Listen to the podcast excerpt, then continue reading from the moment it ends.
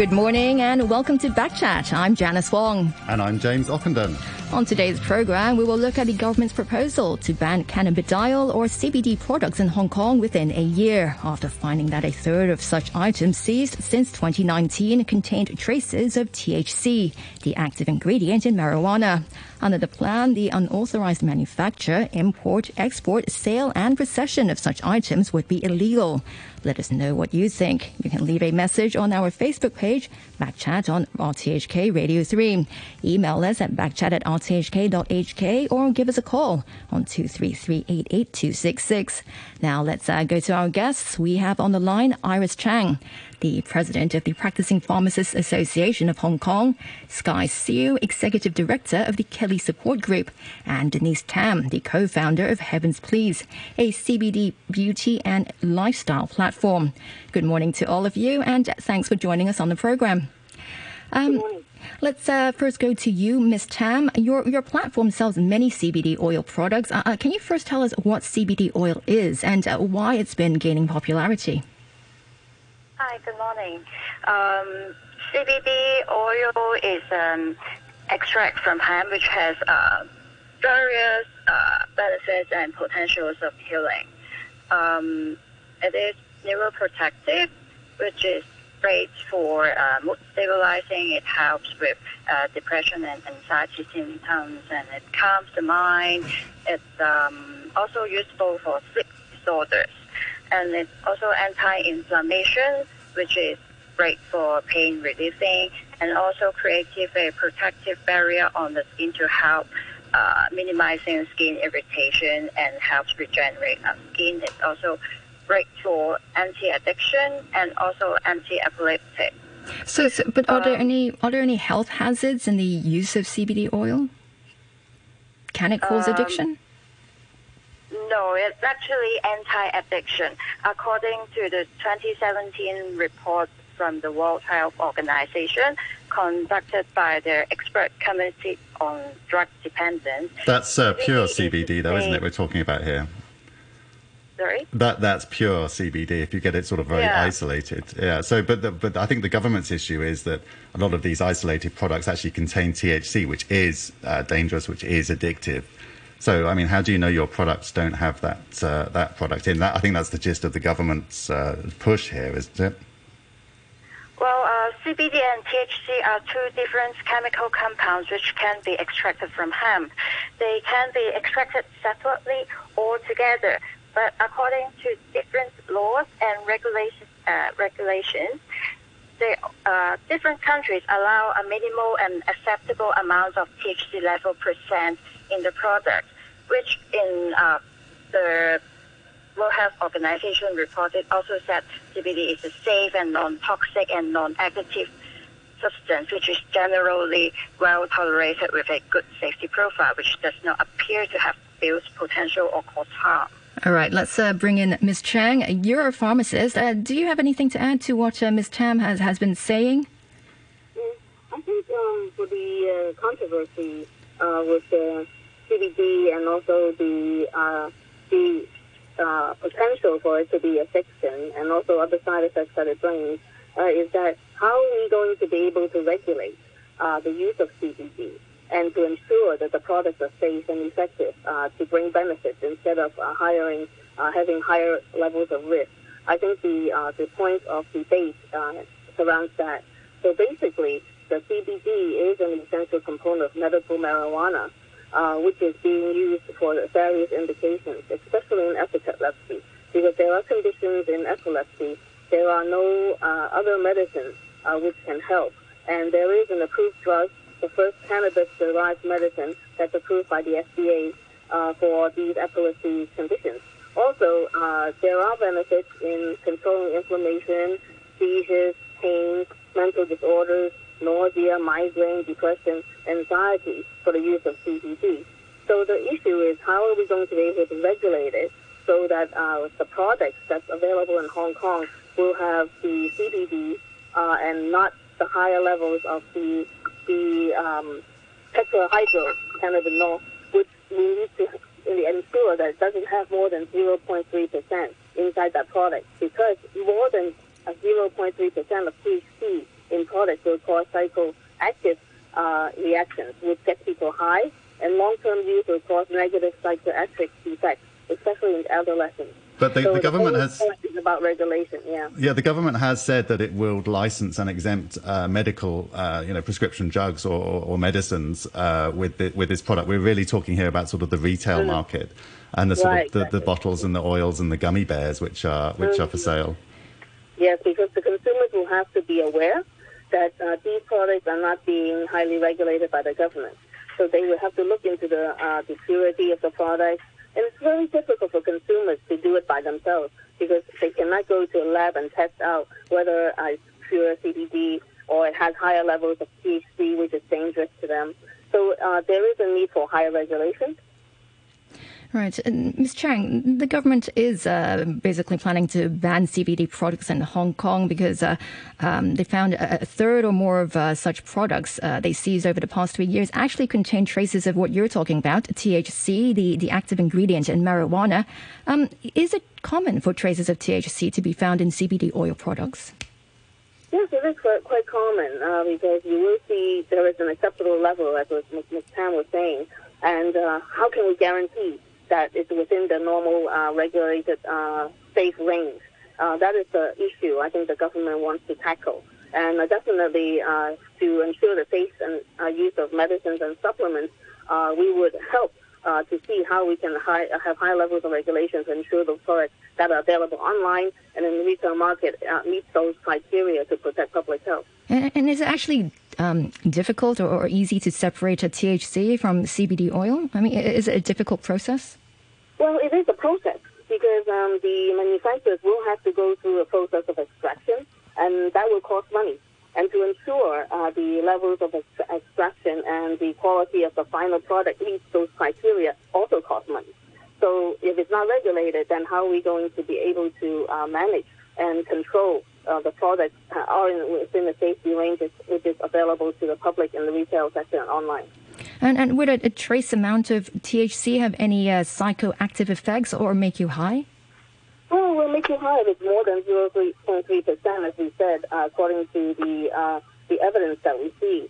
So, but more or less it's because of the long-term use, because if people use it on a long-term basis, they will have the uh, psychoactive uh, effects in the long term, which includes uh, lowering the ability to respond, uh, you will have uh, disorders like um, more uh, slower reaction, and then uh, it will it will affect the whole um, the neuropsychomet uh, the psychiatric mechanisms in the body. So it really affects the body in the psychiatric and the psychiatric responses. So that we are very concerned about in the long term. All right. Mm-hmm. Uh, now let's bring in um, Ms. Wong from uh, the KELY Support Group. Um, Ms. Wong, good morning. Thanks for joining us on the program. Um, what's your view on this? I know you support the proposed ban on CBD products. Um, I think it, from our perspective um, at KELY Support Group, uh, having uh, a, a, law and a ban like this um, is definitely an interesting one because it's it's speaking to the fact that we are assuming that CBD is the reason why young people are being addicted to drugs. And I think at this point in time, I think that there's a lot of different things actually that are um, affecting young people and the reasons why they're becoming addicted to drugs. You know, um, we definitely share the concern that um, you know there's more and more young people in Hong Kong that are taking cannabis.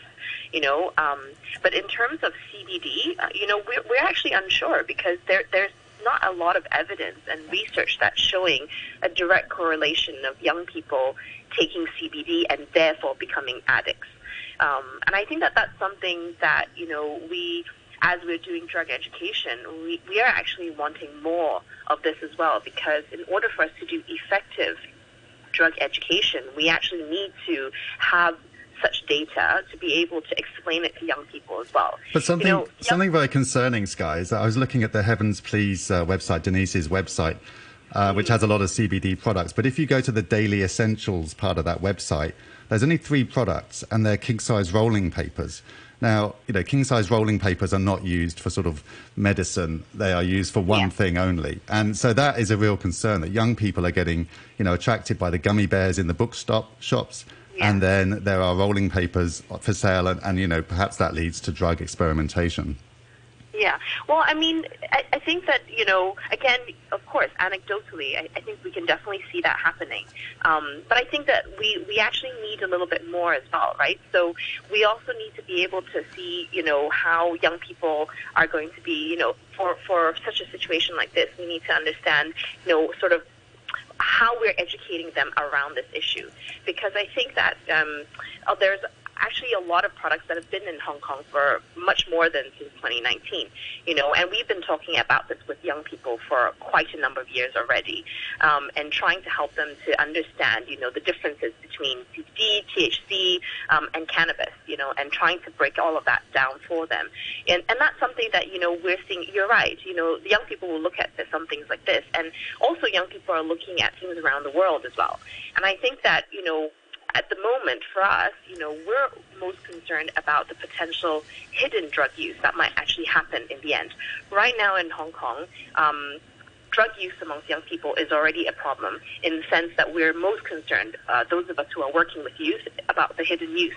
Um, in this situation, uh, we're actually concerned that, you know, if we have a law like this, it will just further exacerbate um, the hidden drug use problem without us realizing or understanding how we can actually be supporting them around this issue. So, so I feel like you know there needs to be quite a bit of conversation that needs to happen as well, yeah. and how we approach um, teaching young people to understand the differences and to differentiate and to understand, you know, okay, you see a gummy bear, you know, but actually be able to help them walk through that process of decision. Yeah. Yeah, so you think it might push it underground, and also, of course, banning it might make it very much more appealing to uh, to young people. Exactly, and that's actually um, for us doing drug education. You know, that, that's actually the most concerning thing. You know, because young people actually respond to a lot of these types of things. You know, and and right now we already have an issue with the illegal use of you know, cannabis. Cannabis we know is already an illegal substance. THC is already under the dangerous drugs ordinance, and we're seeing an increased use of this. So to add yet another thing to it, I feel like it's continually going to exacerbate, you know, what's an existing happening problem. Um, but I also understand at the same time why we are wanting to move towards this direction. But I think that, you know, there could be a lot of other things that we could be doing too. Yeah. Um, and, and it's really key for us to understand why these young people are taking drugs in the first place you know, and is a law going to actually um, stop it, or are there other things that we could be doing as well and examining in society that will actually prevent that? Right, and we still have cigarettes sold at child head height in 7-Elevens across the whole the whole city. So it seems a bit strange yes. to be yeah to be targeting one thing. Yes. So even if we do have a law, let's just say the law does get passed, right? My question then is who's going to actually manage that law and to make sure that young people are actually not getting access that CBD-based products with THC are not getting into the market, that actually young people will not be able to find it in Hong Kong? I think that's actually an even more crucial question to ask. Mm-hmm. Because you can enact a law, but you know, if we're not uh, following it, then young people are still going to be able to get access. And actually, we're doing a disservice to young people if they end up being able to access it, um, and they end up being breaking the law. Ms. Chang, um, what do you, what do you, what do you, what's your view? I mean, you said uh, you believe CBD products uh, should be uh, better regulated, um, but uh, do you think uh, CBD products should be included in the dangerous drugs ordinance? Well, I think uh, right now there are several levels that we have to address this issue with. Firstly, is about the accessibility of the CBD products and CBD products that have THC in unknown levels uh, we have to first do it on uh, a, product uh, safety uh, level. So basically, the Department of Health should look into how to, let's say, rescheduling the products into the into the law, or maybe how to monitor the uh, the uh, safety of the products uh, that's being sold in Hong Kong. So that's one level. Second level is about the education around the whole thing about recreational drug use. Uh, basically, recreational uh, drug use is not supported drugs should be used for uh, uh, certain reasons, such as for uh, medical reasons. So uh, we're trying to educate the public, including the young children, that basically drugs are used for uh, helping health. So basically, it should not be used for recreation. So, and then the also the third level is about how the consumer is receiving the information. Are they receiving information which are factual? Uh, do they are they being naive uh, into thinking that the CBD products, uh, which do not which do not uh, have uh, the um, the regulation of how much THC is in there is safe for use? Uh, is it good for them? So there are these three levels that we're on, on an association level, on a pharmacist level, that we're trying to address the issue with. It's an issue that's being addressed by many countries around the world. different countries in the United States, Australia, are receiving CBD as a way of uh, managing medical conditions. And they're legalizing it, uh, having qualified doctors prescribe it. Certain pharmacies are able to dispense it. Uh, so they're, they're able to do this successfully step by step. But then, of course, it cannot be in a, in a way of confusion for the public to think that CBD products, all of them, are safe for use. Uh, they need to understand there are certain conditions in which it can be used uh, safely and effectively. So that's the role of the pharmacist. All right, uh, let's go back to um, to Ms. Tam. Let's see what she has to say. M- Ms. Tam, we just heard what uh, Ms. Chang feels about this uh, proposed ban and what uh, what uh, Ms. Siu thinks. Uh, how do you feel about the proposed ban on CBD products? Well, well, the proposed ban, we would have no choice but to follow the regulation changes when it's in effect. However, um, as Ms. Tang has said, there according to different laws and regulations in other countries of the world, the government has allowed different and varied levels of acceptable THC level percent in the product, such as US, they allow up to 0.3% THC in the Europe, it's up to 0.2%. In Switzerland, it's up to 1%. And looking at um, Asian countries, for example, Taiwan is up it's allowed up to 0.0001%.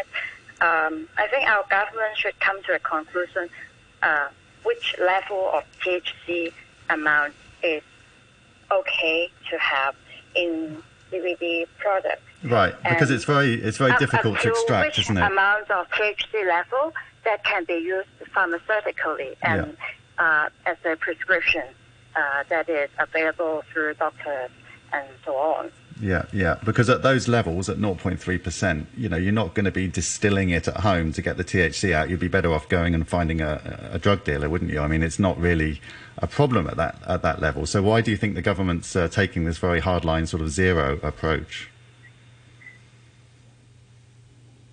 There's, actually, there's no absolute zero in science, so I don't understand what they mean by zero THC at this point. Yeah. Do you know Do you know the levels of THC in the products that you're selling? I mean, how confident are you of the of the levels? How are they How are they assayed or measured? Uh, we all have uh, lab tests done for the products, and um, which you can see on the uh, lab tests the cannabinoid amount and the level percent in each product. And we have it tested at the, as low as the possible amount so that we make sure that there's no THC percent in the uh, product. And for isolated products, they are hardly able to have any THC percent because with current uh, extraction technology, you are able to extract um, cannabinoids from hemp both with THC and CBD percent or without because there are they are available in full spectrum, broad spectrum, and isolated form. Mm. What do you think, Denise, about the, the link between drug use and CBD? I was talking about the rolling papers that you're selling on your website, for example. I mean, are you encouraging drug use with that? Rolling papers are not um, not just for drug use. yeah. because there are actually many things it can be. So, what are they for. used for? It can be for herbs. Right. And uh, Ms. Tam, I was just wondering. How there are no evidence of uh, linkage of drug use and CBD use at this moment. There are, there are no reports or evidence seen around the linkage between these two, the relationship of them. What do you think about that, Sky? Um, what about these claims? I think it's really a difficult one because you know um, with with cannabis in it's still very new in, in, around the world in terms of the research for or against it. You know, and I think that that's actually what has made it really difficult um, for us actually doing education with young people because you will look for what you want to find, mm. right? So if you are a young person and you're convinced that it's great for you because of you know things that you're seeing, things that being advertised, things that made accessible to you, you know, so then, you know, you would naturally look for all the research that helps you. And if you feel like it's really bad for you, you'll go and look for the research that, you know, will prove it. And the thing is that there isn't actually mature enough research for or against the issue, you know. And so I understand why, you know, why um, why people would be really concerned because you know for anyone who's concerned with the well-being or welfare of young people, you'd want to make sure that they're safe. I think, and at the same time, again, you know, um, I think it's really important that we do focus around how we actually educate young people about what they are seeing what is being made available and accessible to them and what is being introduced to them as well. Yeah, and I you thought, know, and help them to make those decisions. Right. What you said about uh, finding out why do people take drugs was very interesting because in the UK the anti-drug message is very much this is bad for you. It will hurt your, your brain and your heart and your liver or whatever. It doesn't really go into the, the, the reasons people might it do doesn't. that. Right. So yeah. do you think and we, actually, yeah. yeah. And actually, Hong Kong takes very much a similar line, mm. right, as the UK. Um, you know, most of our, you know, open advertisements, and we focus on what drugs will do to your body, mm. and therefore, as a result, the rationale is don't do it. But I think you know, you know, you know, young people today are actually very health conscious, right? And and you know, in our work, sometimes young people will actually look at sort of um, the different things that are in front of them, and they will make a decision based on their health. Next generation is actually much more more health conscious, which is why you can see a lot of marketing is all, all around health products as well, right? Um, but I think the key thing here again is to understand, you know, if you if we are wanting to prevent young people from using substances and we want to prevent them from getting becoming addicts, we actually have to look at all the factors that actually affect them, um, inevitably leading them down to that path. You know, you know, one of the factors, for example, can include you know having a parent that also uses substances right? Whether it's alcohol or cannabis or other substances, right? Um, another factor for it could be, you know, that they're in a that they've had a traumatic um, sort of circumstance that they've been a part of, having gone through something traumatic, and that could be also a factor that will affect young, a young person. Or if they feel very isolated and they don't have a good support system, and you know, and, and they're they have pressure points, you know, it makes them high risk to things like substance use, you know. And so I think that we have to think of, you know, combating youth drug addiction um, in a more holistic manner as well. Uh, and, and, and, and of course, accessibility to substances is one of the things. But at the moment, again, like I'm saying, you know, you know, this is just a proposed law. But at the moment, you know, I'm not even sure, you know, where we would stand about defining whether or not CBD is a drug or not. Uh, from the sounds of it, there's still a healthy, ongoing debate that's happening, mm. right? Right. And uh, Ms. Tam, what I wanted to ask you before was uh, um, basically uh, about uh, whether you've been speaking to other retailers of, of uh, CBD products or, or, customers about this uh, proposed ban and, and what has been their re- response? Um, a lot of consumers and um, retailers are unclear of the regulations and the proposed ban. Like, what is allowed and what is not allowed is not clearly communicated to the industry and consumers. Right. That's why it is creating great confusion among the public. Right. It, it, seems like it's the sale and uh, the even the possession of such items would be illegal in future. I mean, if, if that is the case, I mean, uh, what will what will happen to many of these shops who who just sell CBD products? Well, with government actions um, across the, the past uh, two years, a lot of shops have closed down, and a lot of people who have been, um, a lot of consumers who have using um, CBD products as a health alternative to help regulate their um, endocannabinoid system, which is our important, very most important neuro and immune regulator system to help with their health issues will lose the healthy alternative because they do not want to resort to prescribed drugs. Okay. I had a question for Iris as well. We just had a lot of uh, promotion of Chinese medicine in Hong Kong lately, and a lot of this seems uh, without sort of scientific backing. We got the government sent everyone in Hong Kong the uh, Lianhua Qingwen uh, tablets. A lot of that, the marketing around that looks very much like the marketing around CBD. So, I mean, what's the difference between those sort of uh, products? They're, but they're all herbal, right? Iris? Many, yes, many of the herbal medicines, uh, we are still in the early stages of research. Uh, and we're seeing uh, differing results. Some of them uh, are coming up with, oh, it doesn't really help that much. Uh, and some of them are saying that some patients are experiencing positive results from it.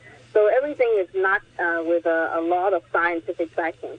So basically, I think if anyone who wants to take the CBD products or herbal medicines, they can talk to the pharmacist and find out what's the latest thing, and also about if it's safe for them to use and the benefits and the risks. Uh, that's one way of ensuring their own personal safety for consumers nowadays. Right, Denise, could that be a business opportunity for you? You know, in the wellness space, you know, with the, the tarot cards and the incense and then the Chinese medicine instead of the, the CBD, would that work? Sorry. Do you think do you think Chinese medicine could fill a gap for that that CBD if CBD is banned? Do you think you could uh, try new products? Well, uh, different kinds of herbs work differently on our body system, but what cannot replace cannabinoids is that our own body we produce endocannabinoids and CBD. These are and these are phytocannabinoids which can be uh, replenished and the receptors all over our body can process and absorb uh, phytocannabinoids in uh, in exchange to our shortage of producing of endocannabinoids, which this cannot be um, replaced by other kinds of herbs. Okay. Because they can deeply influence our immune responses, functions, and accompany diseases. So that's why it's a very important herb and kind of compound, chemical compound uh, that helps regulate our health. Okay. All right, uh, Ms. Tam, we'll have to leave it here for now. And, and uh, thanks again for joining us this morning. And that's uh, Denise Tam, the co-founder of Heavens Please, a CBD beauty and lifestyle platform. And uh, also many thanks to Iris Chang, the president of the Practicing Pharmacists Association of Hong Kong, and Sky Siu, executive director of the KELY Support Group. And of course, also many thanks to you for your emails and messages, and uh, to my co-host James and my producer Yuki. And now the weather, it will be cloudy with occasional showers. The uh, top temperature will be around 28 degrees, winds moderate to fresh south to southwesterlies. And the outlook, heavy showers and squally thunderstorms in the next couple of days. Sunny intervals with a few more showers early next week. Right now it's uh, 28 degrees, relative humidity 86%. The elderly are at high risk of life-threatening conditions from COVID-19. The virus can damage one's heart, lungs and brain. It may cause